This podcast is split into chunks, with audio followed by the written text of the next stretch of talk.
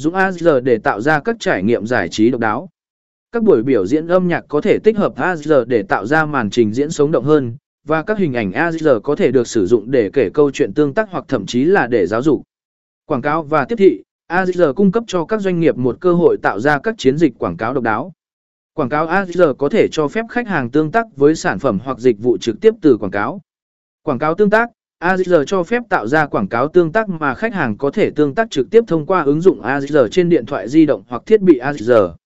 Chẳng hạn, họ có thể quét mã,